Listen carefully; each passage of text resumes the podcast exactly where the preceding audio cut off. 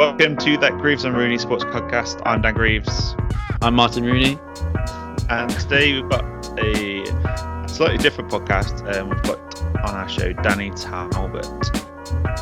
Yeah, uh, Danny Talbot, he is uh, one of Britain's best ever 200 metre runners. Um, picked up medals at Europeans, picked up medals uh, at the World Champs, World Champ Gold, Commonwealths. I think he's got a medal maybe. I don't know, it just seems to be someone who's been around for. I still look at him as a 22, 23 year old athlete. He's 29 now, and um, someone who's been one of the best sprinters in the country for the last couple of years. So it's really great to get him on, um, to get his input on some stuff.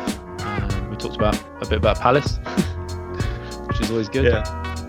Um, and it's just such a nice, likable lad as well. It's great to kind of get the insight of uh, a top level athlete, but also like the face behind the sprinter and someone who gives it all, all in competition, but how his personality traits differ, which I think is a is a great finding. Brilliant. Right, let's get to it. Rooney now kicks away. Commonwealth champion for discus dash. Rooney gets the goal. Medalled at the last four Paralympic Games. Martin Rooney ran a great race in lane one. Great character. Well done, Dan Greaves. We uh, Dan Greaves. We are joined by um, probably one of the most beautiful men in British athletics, Sprinting royalty. sprinting royalty. We got Danny Talbot with us. Hello, Danny. Hello, how are you guys? How's it going? Yeah, good mate. How are you? We were saying um, you've got a big week of training ahead of you. Yes, hopefully. Um, I think I'm going to be doing a time trial at some point this week or next week. So, um, yeah, just kind of gearing up for that, trying to get a little bit of competitive action in, even if it's just on my own. Um, yeah, hopefully just get ready for if we get to have a season later, later in the year. Yeah. So how have you found uh, being back in the UK? Obviously, you've moved coach. You've moved to uh, Vince Anderson in Texas. How are you finding being back in the UK, training on, on your own? And Um, it's it's okay. Like I, I obviously miss being with the group, uh, miss being miss having that daily contact with with my coach, and obviously the weather. It's um, over thirty degrees every day there at the moment. But um, yeah, no, it's it's been okay. I think it was for me. It was I felt it was really important for me to come home. My my girlfriend's a nurse, and she, I mean, through my injury, she was there every day for me, and I just felt it was important for me to to be there for her with everything that's going on in the world. So um, yeah, I kind of made the decision to come home and and try and support her as best I can. And to be honest, I found lockdown okay. Training's obviously it's not been ideal because we haven't been able to to have a track until fairly recently. But um, to be honest, it's been fairly relaxing knowing that there's no stress of, of racing coming up and I can just catch up on, on some of the training I've missed over the last few years with, with no real pressure or stress. You know, um, you just alluded to the injury there. Like, what actually happened? Was it an Achilles injury? Um, no, so I basically had a, a, a lot of, I don't even really know how to describe it, but the FHL tendon was um, basically got debrided in, in my surgery. So there's just a build up on the FHL tendon, which ultimately led to kind of a, about three or four weeks after after the World Championships in London.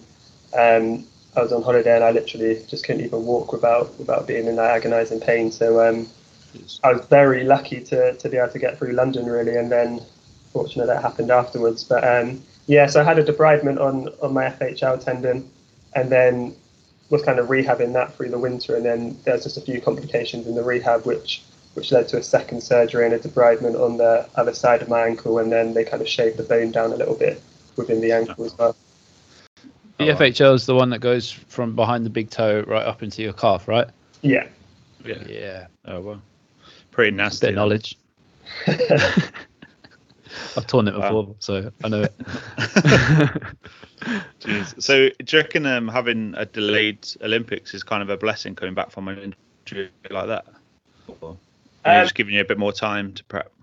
Yeah, for me, definitely. It's um, it's a it's a hard one to describe because obviously everything that's going on in the world, I'd rather everyone was healthy and and just everyone safe. But from a personal point of view, in terms of my athletics, it's I think it's been a massive benefit for me. Um, I feel like I was getting into really good shape before the lockdown came in.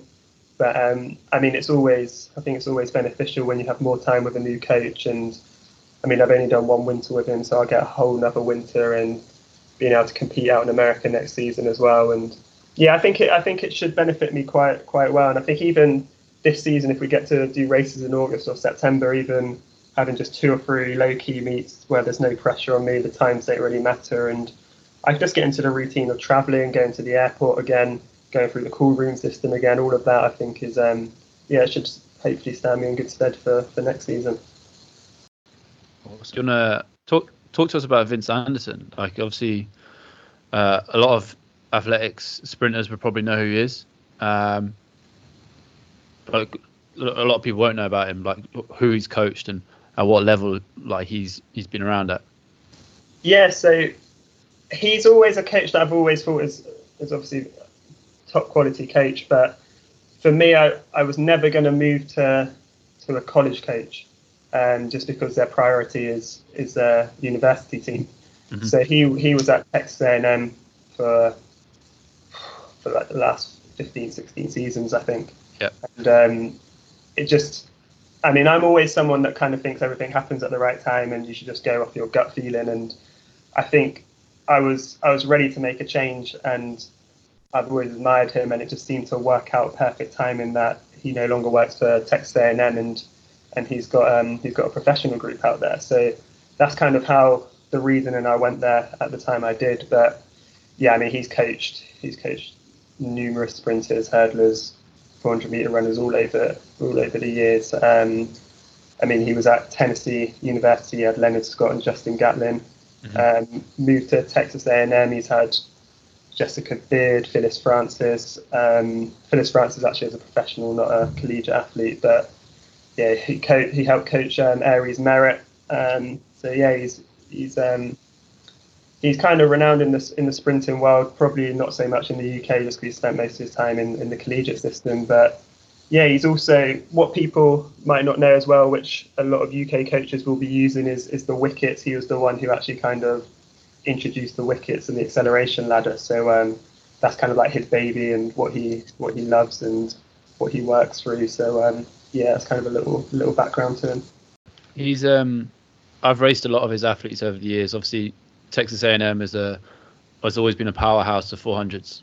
Um, you can think of people like Tabarie Henry and Pinder and guys like that who are just I used to race every bloody week. But um, he's always, uh, to be honest, I only really got to speak to him or meet him the last couple of years, and he's always been quite a nice man. Like, is he like that as a coach? What's he like as a? Is he uh, a stern kind of guy? Like, uh, obviously, Benke was your previous coach. How would you compare to him? They're, they're very, very similar. Um, yeah, my current coach Vince, he's very, he's very, very kind. He's very much about athlete first and he has a whole holistic approach and he wants us to enjoy the training, be happy with the training. But then you'll get a side to him and he's suddenly he's very, very stern and strict at certain points. I remember quite early on one of the first few sessions, um, we had a tempo session and I thought I was running quite smoothly. I thought I was kind of doing all the mechanical points that he wanted me to do. And then at the end of the run, he came over to me and goes, No, I'm not happy with that. That wasn't very good. And just walked off. And I was a bit like, this is probably my second week in the group. Yeah. going on. And then he kind of went off, processed what he wanted to say, came back and told me.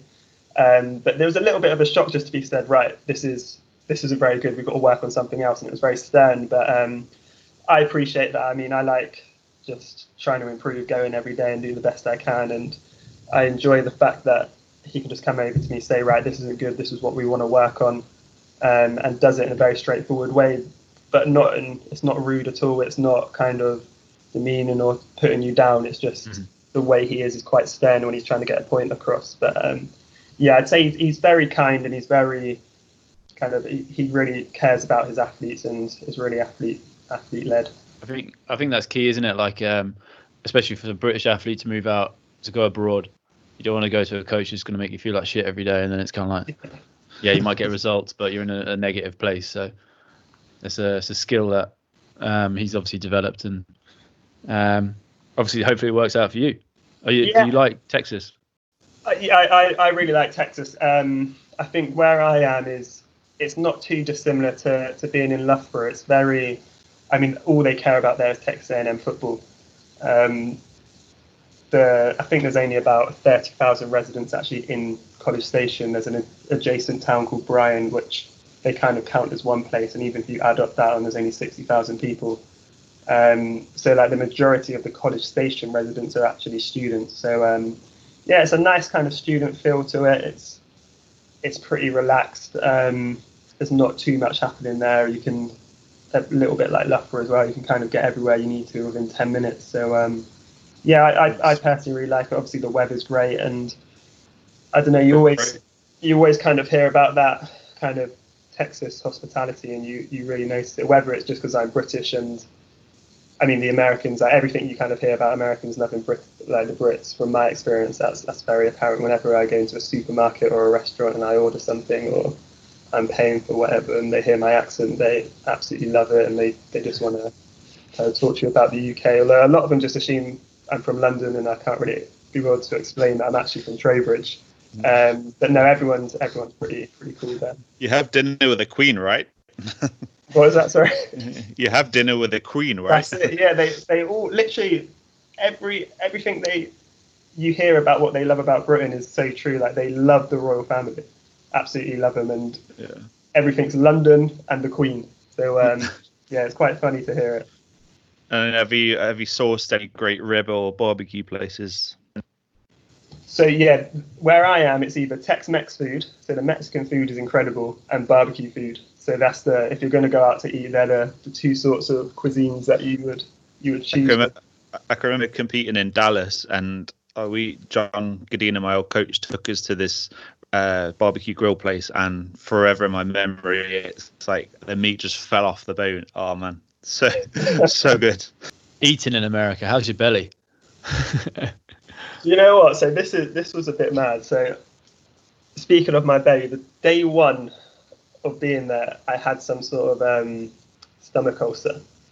All right. My so I, I was I was there. I was thinking, right, I can't wait to to get to training. Really excited. Got my new coach. Got my new group. And then I had a stomach ulcer. My stomach was bleeding from the inside. I had to spend like the first four or five days going back and forth to this hospital, um, which was right by the track. And I was thinking, oh my god, what what is what's happening? Like I want to make a good impression, and I'm doing it, and then I'm immediately doing a stride, and I'm curled over on the floor, and I'm thinking, oh my god, he's going to think. I don't even know what my new coach is thinking, Yeah. but I'm not going to be happy with this. I suppose that's kind of uh, not the impression you make wanted to make, but you've got on with it. Um, you're still out there. He seems to like you. you're a likable guy, Danny. You're well liked within the British team. Um, but there's a dark side to you, Danny Talbot, and I've, I've I've witnessed it. I don't think people have. Uh, you've got a bit of OCD. Would you would you say that's a dark side though? I would say that's beneficial for whoever I'm sharing a room with. For being within the relay team, I'm very on point. I know where everything's going to be. I know what time I need to be in places. I wouldn't call that a dark side. I think it's just your reaction to what happens if something alters your maybe moves your shoes around in a room or something like that.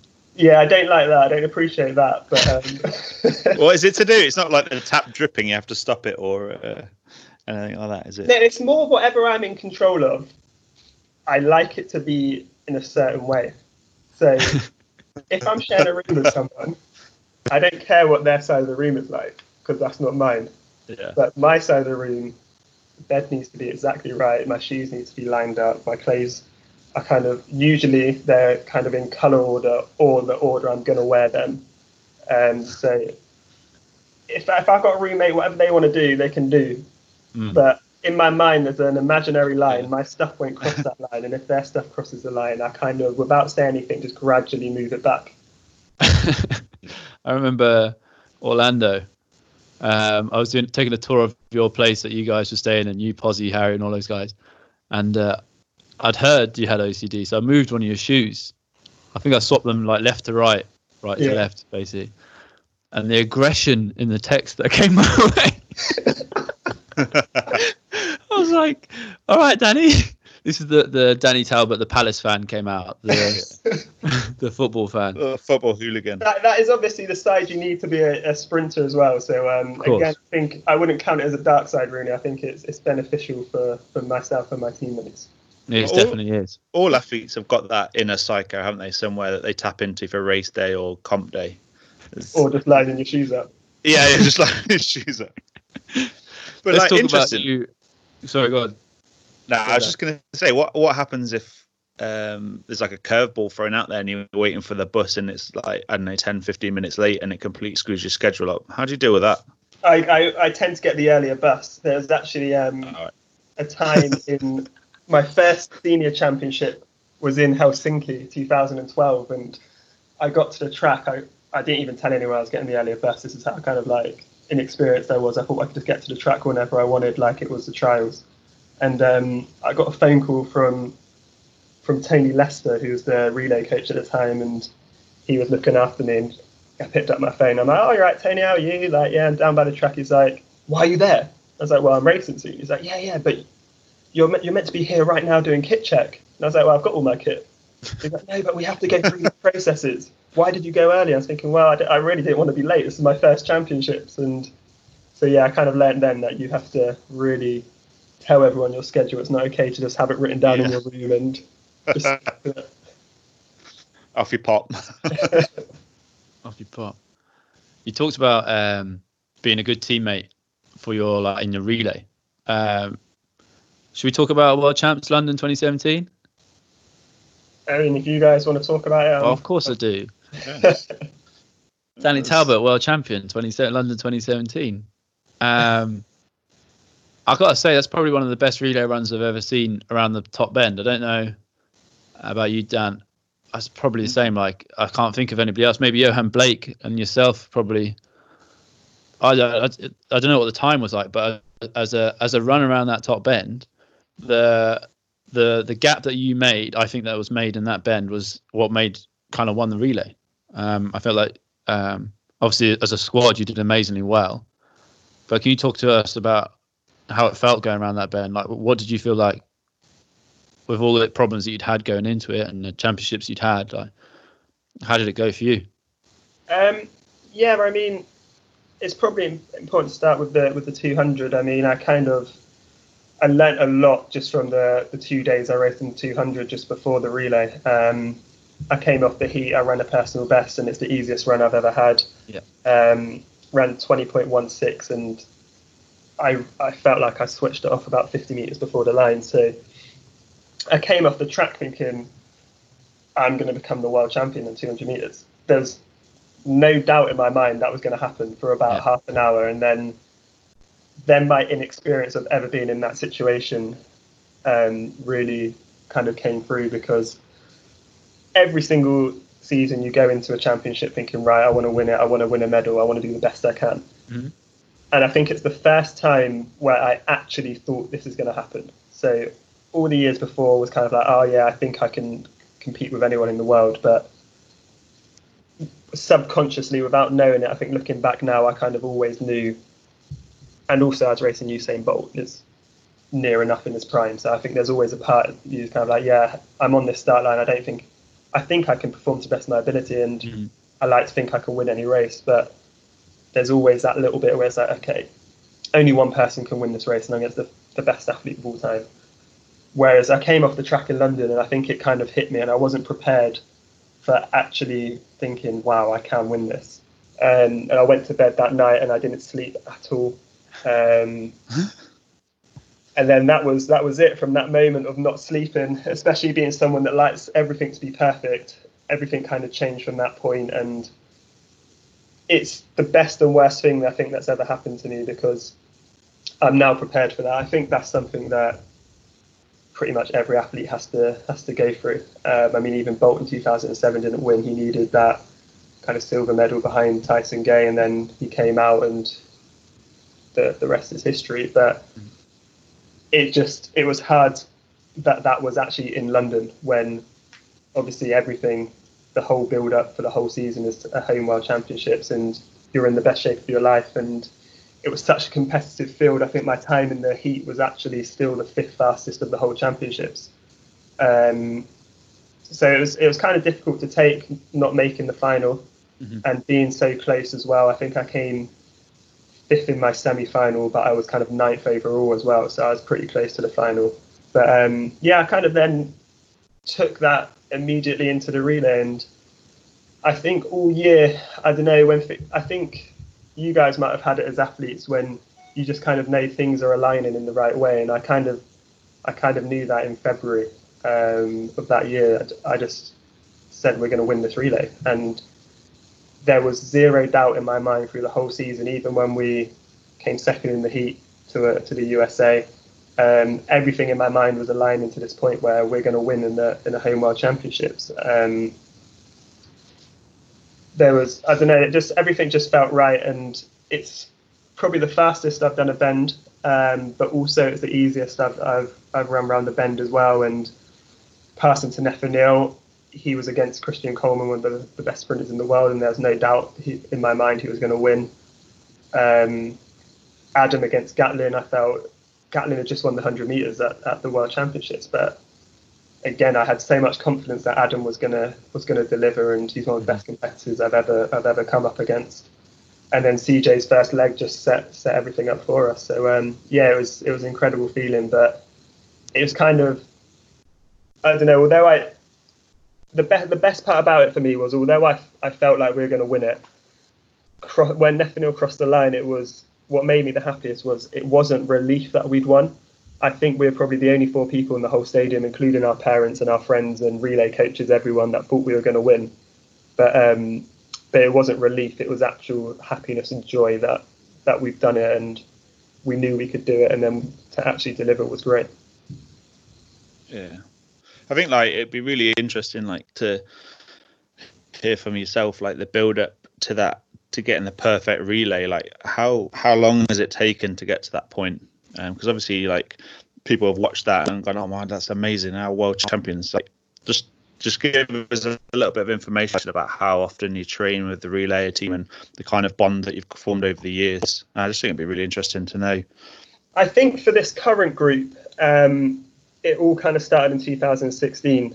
Um, probably we had well 2015 wasn't a good year for, for the relay squad. Um, I mean Rooney was in Beijing and it's pretty well documented that um, we didn't really get on and there was a lot of tension. And that was I don't think it's even that people disliked each other. There was just a massive misunderstanding of people's personalities and a big clash. And it's thanks to the work that that Jen Savage, our sports psychologist, did to help us understand each other and I mean doing silly little team building exercises and, and stuff like this actually had a massive a massive impact on us because we'd spend time with each other. We'd realize we're all similar and we all want the same things. We all want to be the best sprinters in the world individually.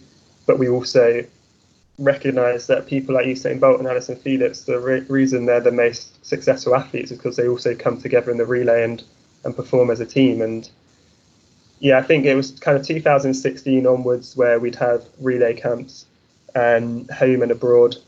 Um, probably meet up two, three, four times a year before competitions and and all of that. But um, for me, I think it's all the all the work that we've done just to understand each other that that made the biggest difference because we actually started to run for each other. And I mean, Rooney, you're you're really good friends with James Ellington, like myself, and what happened to him was was heartbreaking for all of us because he's been in the team for so long, and especially for me, I run the same leg as him, I do the same event as him. Um, but even that, like that, brought us together because he's our boy. Everyone's getting on with each other. We want to perform well for ourselves, for each other, for the athletes that aren't there, and I think all that work just really, um, really came together in, in London, thankfully.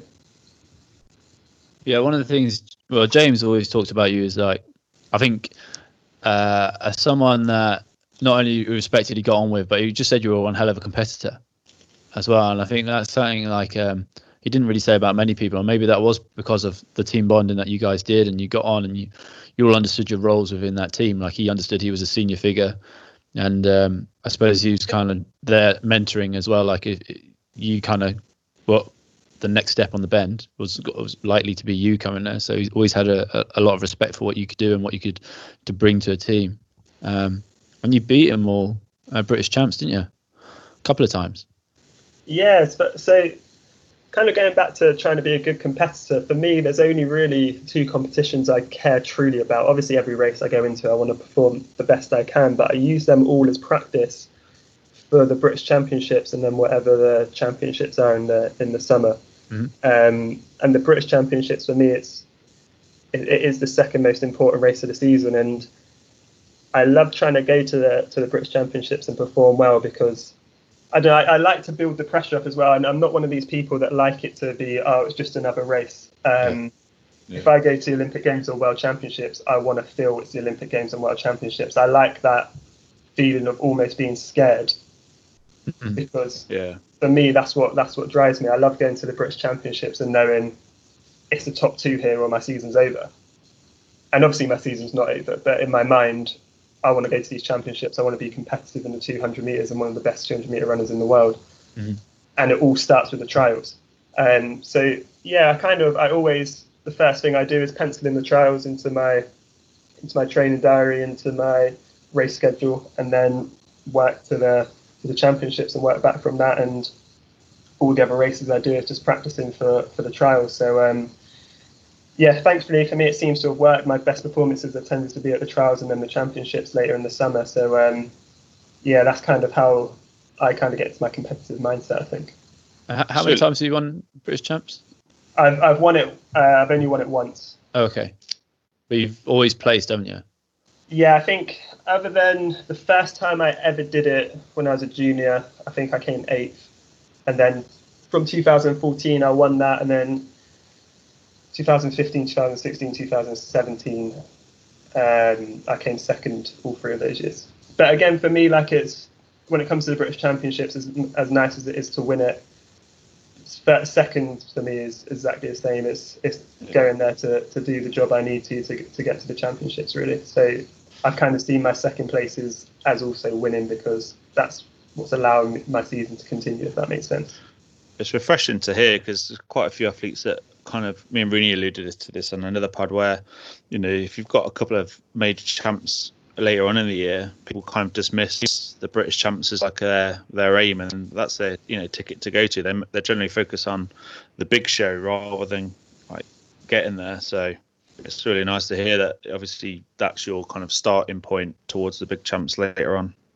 Yeah, definitely. I think um, for me, it's all about like I want to I want to win every race I go to. I want to go to the Olympic Games next year and win, but at the same time, the journey to do that is is what's is what's great. It's what um, it's what drives me. I wouldn't get up every day and train as hard as I can if I didn't enjoy it. And the British Championships is a part of that journey, and it's a major part of the journey because if you don't perform there, unless you're in a in a weekend event where only one person's going to qualify anyway, that in 200 you have to be on it.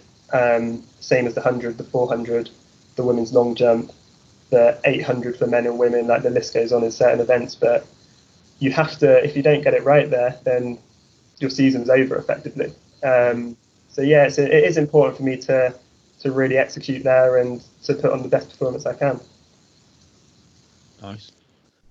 I think um, one thing is uh, why did you give up long jump in 2006? I did the uh, did a little bit of research. Five meters twelve. I Young wouldn't say I, I wouldn't say I gave it up. I don't think I started. That was um, I assume that was a young athletes league, and I probably got drafted in. Um, Most probably. and I think I, I'm pretty sure that's the only time I've ever done long jump. Um, it is, yeah. in school, my, my teacher wanted me to do it, and I didn't like it. I had to do javelin one time to get points as well, and I literally I threw it, and it hit the back of my head, and it's seven meters in front of me. Um, did, did you thought, did you do the helicopter? well, I just thought I've got my points. I'm going. I'm getting get ready for my my hundred meters probably. But um, yeah, no, long jump is is not going to come back anytime soon. Anytime. Do you ever do you get pissed off when people say, "Oh, you should be doing a different event" or anything like that? Um, well, I kind of always had I should be a 400 meter runner, but um, I mean, I, I think I will do it eventually. But for me, I love the 200, and You're a world class 200 meter runner. yeah, and I, I also enjoy it. I think even if I wasn't a world class 200 meter runner, I actually really, really enjoy the 200 and the training for the 200. And um, that again, for, for me, is so important. Like, I enjoy the 100 too, but the t- maybe it's just going better at the 200. But yeah, for me, the 200 is my event. And until I feel like I've got as much out of that as I can, then yeah, I won't, I won't be looking for the 400. But what about if I asked you to go second leg someday? Would you do it? Yeah, because then I can still be a 200 meter runner. Yeah. there you go. You're in. Done. Talk to me about uh, your relationship with uh, other 200 meter runners. Uh, you seem to have a very good relationship. There's a great photo of you and Wade together uh, from London. Um, is it just respect, or is it someone you get on with, or what? Um, no, I, I respect I respect all of my competitors, but um, I mean the with Wade, I've known Wade since 2010. We went to the to World Juniors together, and for some reason, my generation of, of sprinters have always seemed to get on well with the, the South African boys of, of the same age. Um, like I know CJ and Jobodwana are, are good friends. Um, Simbine's pretty close with, with all of us as well. So I don't know what it is, but we've always tended to get on well with, with them anyway. But yeah, I mean, some of my, well, one of my closest friends from the sport is Adam, and obviously he's also one of the, my biggest rivals, and, and James as well. They're probably two of the people I've raced more times than anyone else. Um, but I think I I can just I'm I'm pretty good at just separating when I need to dislike them, and that's as soon as I get to a competition and I'm warming up. Um, like I don't have any friends at that point other than my coach. Um, I mean, even my family, I'm not gonna. I don't even think about. As soon as I get to the track for a competition, I don't even think about speaking to my family until the warm up or the warm down's done. So um, yeah, I think I'm just for me, I just I judge people on who they are rather than what event they're going to be in or if they're a competitor to me. Like I, if I if you're a nice person and I get on with you, then you're my friend up until I'm about to race you, and then I hate you probably more than anyone else in the world. But then as soon as the race is done, we're cool. Is that something you've had to develop, or is that just uh, was natural to you? I think that just is what feels natural to me. I think if I look at like my favorite, I guess it's probably developed based on who my favorite athletes are and who I look up to in sports. And I mean, for, for me, you've got Michael Jordan and Russell Westbrook, and they're my they're my favorite athletes um, across all sports. Tiger Woods as well, probably, but I've probably learned from them over the years through watching them. But yeah, for me, if I I don't need to be friends with someone for 20 seconds of my life because I want to beat them so badly in that race, and then I know I'm going to be friends with them afterwards anyway. So, yeah, I think that was all kind of always kind of a natural thing for me. Obviously, you just mentioned basketball. I forgot that you're a huge basketball head. That's your thing. Yeah. Um, being in the states, has that made it like more intensified? You're like Russell Westbrook's your guy. He, I tend to send you any abuse I see online of him and join in sometimes, but yeah, no, enjoyed that's- It's, yeah, it's really nice. Unfortunately, though, um, Texas A&M weren't very good, and they haven't Yeah. been very good for a while. So I was hoping they'd be quite good, and I could actually go and, and watch some of the NCAA stuff. But um, yeah, no, obviously it's great for me to go out there and, and be able to just watch basketball at a regular time, and I don't have to worry about watching the highlights the next day. So yeah, that's another benefit of, of being out in Texas. basketball or Palace? Palace every day of the week. Man, are you looking forward to seeing Villa get relegated? Outside of Palace, I'm, I'm kind of lost. I've, I've lost my way in football, Okay. but I would choose a Palace game over any basketball game every day of the week. Is that like how does a, a guy from Tunbridge support Palace? Trowbridge. Trowbridge, sorry. It's all right. I, I like. Sorry. Uh, no, basically, my parents. My parents are. my mum's from South London, and then my dad moved to to South London like when he was about eighteen, um, and he literally lived opposite Selhurst Park for a little bit, and then just got into it from there. Um, and then as soon as I was born, opened my eyes. My bedroom's red and blue, so I didn't really have much choice. It's in the blood. Thank, thankfully, I didn't have much choice because they're obviously one of the greatest greatest clubs in world football. Yeah. Trophy cabinet's full. That's all right. It's all right. We're a yeah. Premier League team now. It's fine. It's all right. We as Villa fans only live in the past anyway, so it's all right. Do you think Villa are going to stay up, Danny? Hopefully. oh, Um, me or Danny T. Yeah. Well, I know you. Hopefully, but I, I, I really, I don't know. I haven't really seen the table for a while. I just know that Palace are safe, and I'm happy with that. But I guess Villa, there's a pretty good chance they'll go down. Dan, is that correct? Mm. And yeah, well, I feel anything. I feel that Corona's kind of saved our grace because all the good players that we had like McGinn and Wesley and stuff that were injured are now able to, I think, be on the pitch and yeah, and it's almost like a fresh start as well. I think this time with us being the bottom three and having a game in hand, we've got to win. And it's Mm. almost like their season's restarting again. So hopefully the boys have gone all the way and worked hard. And yeah, I don't know. It, there's still a obviously it's, the percentage of us going down is higher, but yeah, I just hope that we can we can put some put some performances together. It's, it's just going to be weird for them, isn't it? Like an empty stadium. I know that Villa have requested all Villa fans to send in flags and all sorts of stuff. So they're going to put like crowd noise through the PA system and, and whatnot. But it's just yeah, it's going to be really surreal. I think for them to, to to try and perform and save a you know save a season, almost feeling like it's a training game. Yeah, it's it's a strange one, isn't it? I think uh, Villa are in a similar position to you, Danny, in the sense that like, well, they bought like, or however many players, and they've had to have they need the extra time.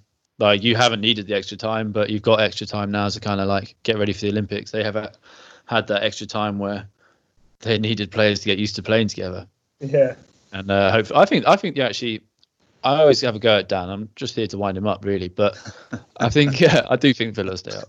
I think uh, I'd rather see them stay up than uh, than Brighton. So uh, I think Um, we'd all like that.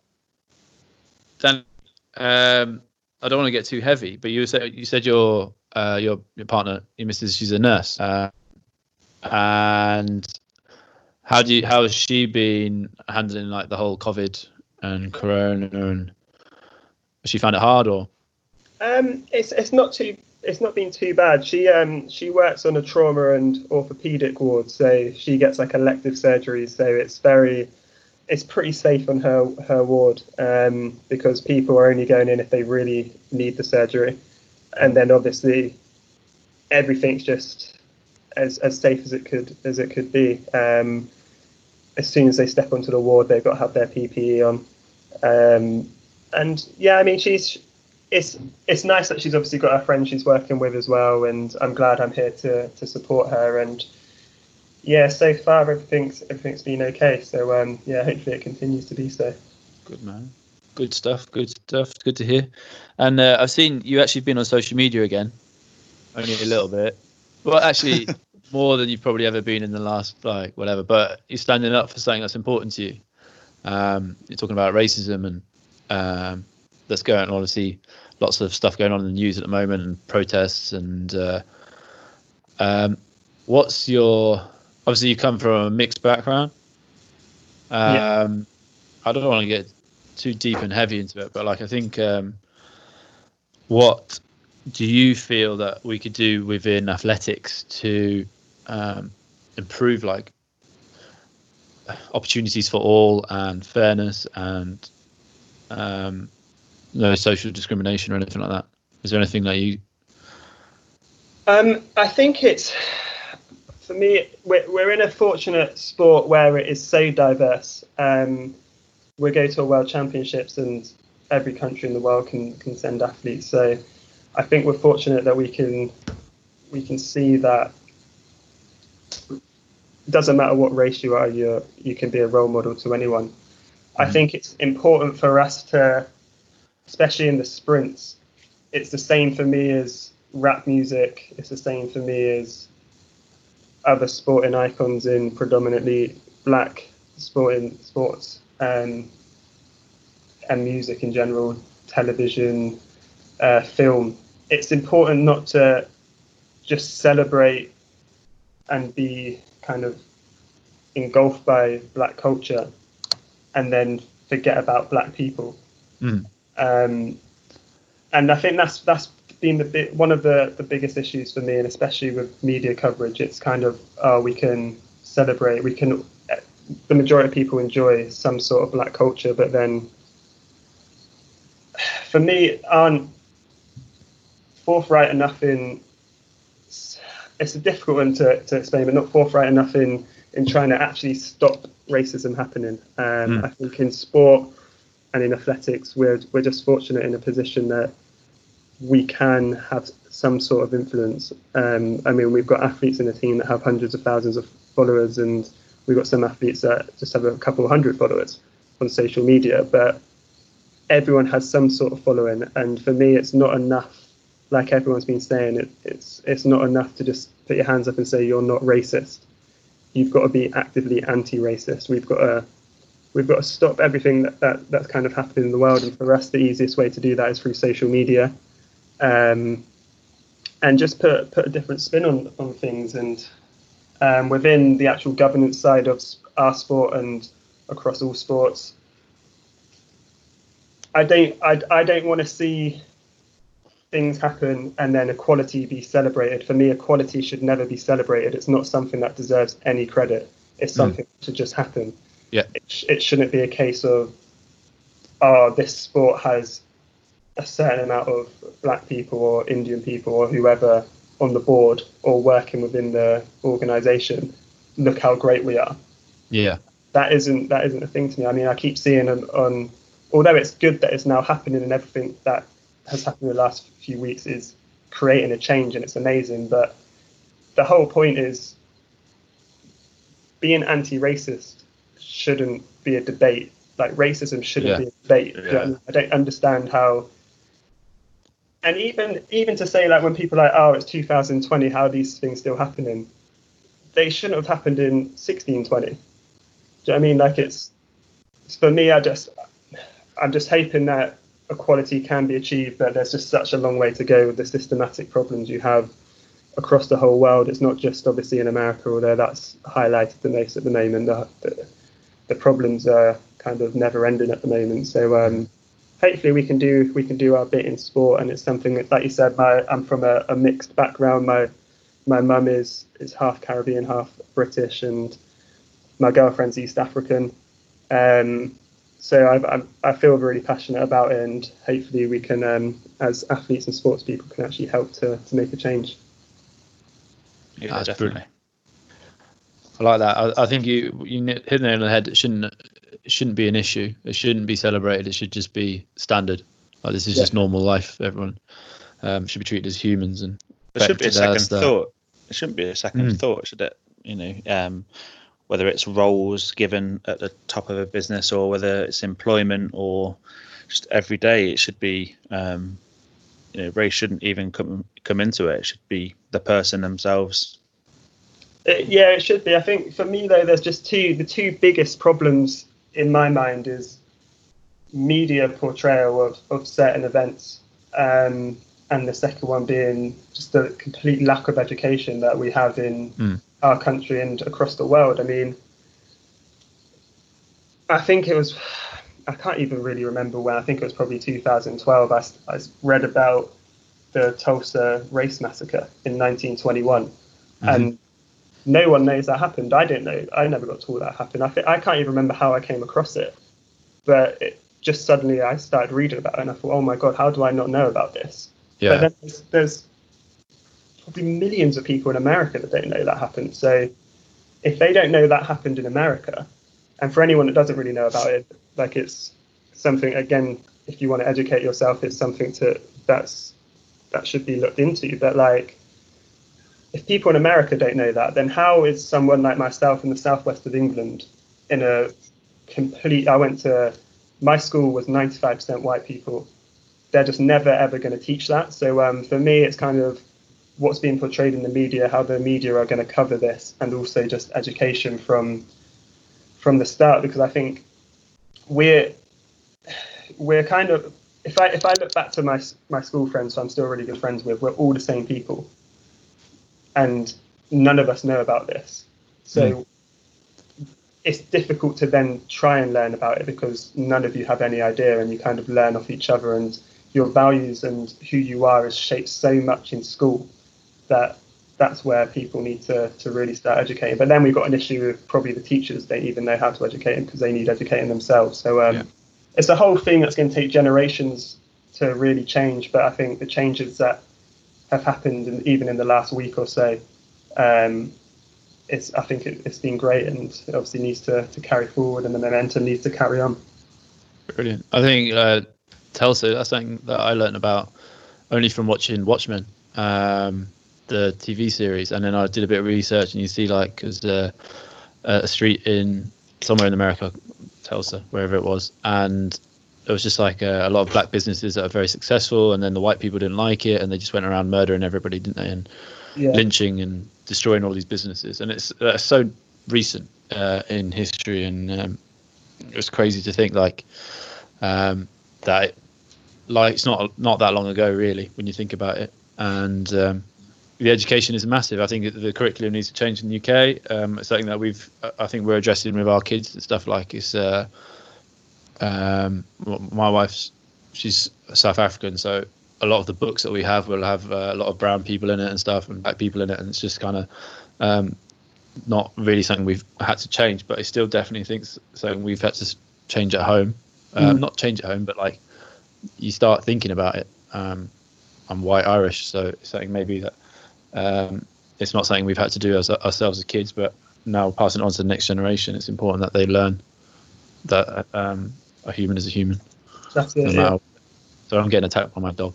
Um, but um, yeah, that was pretty heavy. But um, was there anything you'd like to? Uh, how old are you now? 28? 27? Just just turned 29. Yeah. Jesus, you're getting old. Sorry, I brother.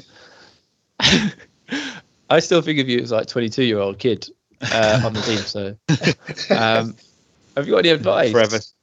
Like a very simple piece of advice that you'd pass on to any young athlete that you wish you'd heard when you were a young athlete.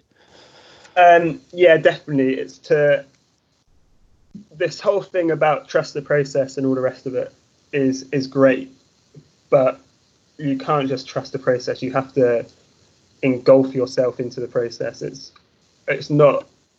Don't just don't live by hashtags and social media and what you think people want to see. Just for me, just work hard, enjoy the journey that you're on. Um, you don't know what it's going to bring you, but if you the the best thing in sport is is the journey that it, that it gives you and if you enjoy it truly if you don't just trust the process but actually engulf yourself in it participate in the process every single day try and be as mindful as you can and in the moment and enjoy if you're a golfer enjoy each swing enjoy each putt enjoy every shot. If you're a football player enjoy going into a hard tackle enjoy every every part of it. And if you focus on one step at a time um, and really like i said just engulf yourself in that process and enjoy that process enjoy that journey then um, you're likely to, to have a great career. Um, obviously all relative to to what you set out to do. Um, there's no right or wrong thing there's no it's not right like for me i think I want to be the best athlete in the world. That's not right or wrong to think that. If you want to compete for Great Britain, that that's not right or wrong. Whatever your aim is, is is great, and just enjoy actually trying to achieve that aim. That's pretty solid, isn't it? It's powerful. Some wisdom from Danny Talbot. I feel inspired now. Jeez. Brilliant. Um, I think, Danny, I think we've touched quite a lot of stuff Yeah. here. Um, Uh, I don't think we can. we didn't that, even can we? talk about you winning a European medal. And it glazed over Fuck's it. sake. that's all right. European 2016 was it silver or bronze? Bronze. Uh, bronze there and bronze in Helsinki as well. Uh, Double. Amsterdam. And Yeah, Amsterdam and Helsinki. We we all came away from medal, with medals there, didn't we? Danny, you, Big Dan, you were there. You got a medal. yeah, yeah, yeah. But that, I like. I loved Amsterdam, even though it was, uh, uh, yeah, it was a completely different um, experience. It was, it was wicked to be with you guys. Yeah. Amsterdam was awesome. That's one of my favourite championships. The Your 200 was hot as well. Yeah. Yeah, that was good. It was a good That was a real. Is Proper that where race that was. um your your boy, the Dutch boy, did he come with the gold teeth? What's his face? Randy. So he, Randy. money. crossed the line first, but then he, he took I don't know how many steps he took, but he went in the wrong lane a, a few Yeah. times. Um, he got Oh right. See money. Yeah, he came, he came off the bend or something. Was on the wrong lane and then transferred back in or something like that. yeah, And so Bruno won it. That's another one of your mates. yeah. But Charan- Churandy won the hundred, didn't he? So Yeah, he got his mo- gold medal. yeah, he was fine. it's not all bad. You, uh, t- sorry, I just remembered that you went training in Barcelona for a bit as well. So how did that come about? That was fun. Again, um, so I've known I've known Bruno Hortelano uh, since 2013. We went to um, European Under 23 Championships together, and again, I think it probably all just came about from respect from each other. But then we just kept seeing each other. We kept racing each other either on the circuit or at um, European Championships, World Championships, Olympic Games, and just got to know each other. Um, and then this was I think I was just having some problems with, with injury, and I just thought well, I just want to get away, get some nice weather. So I um, sent him a message, and he ended up sorting out uh, training in um, Sant Cugat, a nice little training centre, nice weather. He kind of looked after me there. So um, yeah, it kind of I guess it, it pays to have nice friends. Uh, just shows how nice a person you are, Danny. I think that's what we've. I think most people would have known anyway, but we've just amplified how uh, popular a person you are I within the appreciate team. We missed having you in HiPAC. It's that cheeky smile. It's a dangerous one. No, I think not. uh, it's been a shame not having you in the HiPAC anymore, but it's uh, obviously brilliant that you've gone to Texas, and hopefully it uh, with Vince it works out. I think he's someone that will get the most out of you as a 200 and potentially maybe even a 400 runner at some stage. But I still think you can go and, like you said, win the Olympics in the 200. So I'm excited for you, boy. no, I appreciate it. Thank you very much. Danny, top man. yeah, thanks a lot for your time, Danny. It's been No, really thanks interesting. for having me. Thanks for having me. It's been really good. Yeah, um, we hope you really enjoyed that. Um, it was a really great insight into um, someone at the top of their game. Um, thanks a lot for listening. Um, if you could like and subscribe wherever you get your podcasts from, uh, you can follow us at Discustan. At Martin Rooney, uh, on GRS podcast on Instagram. Just wherever you, whatever social media, just go have a look for it. brilliant. Thanks for listening again, guys. Cheers, guys.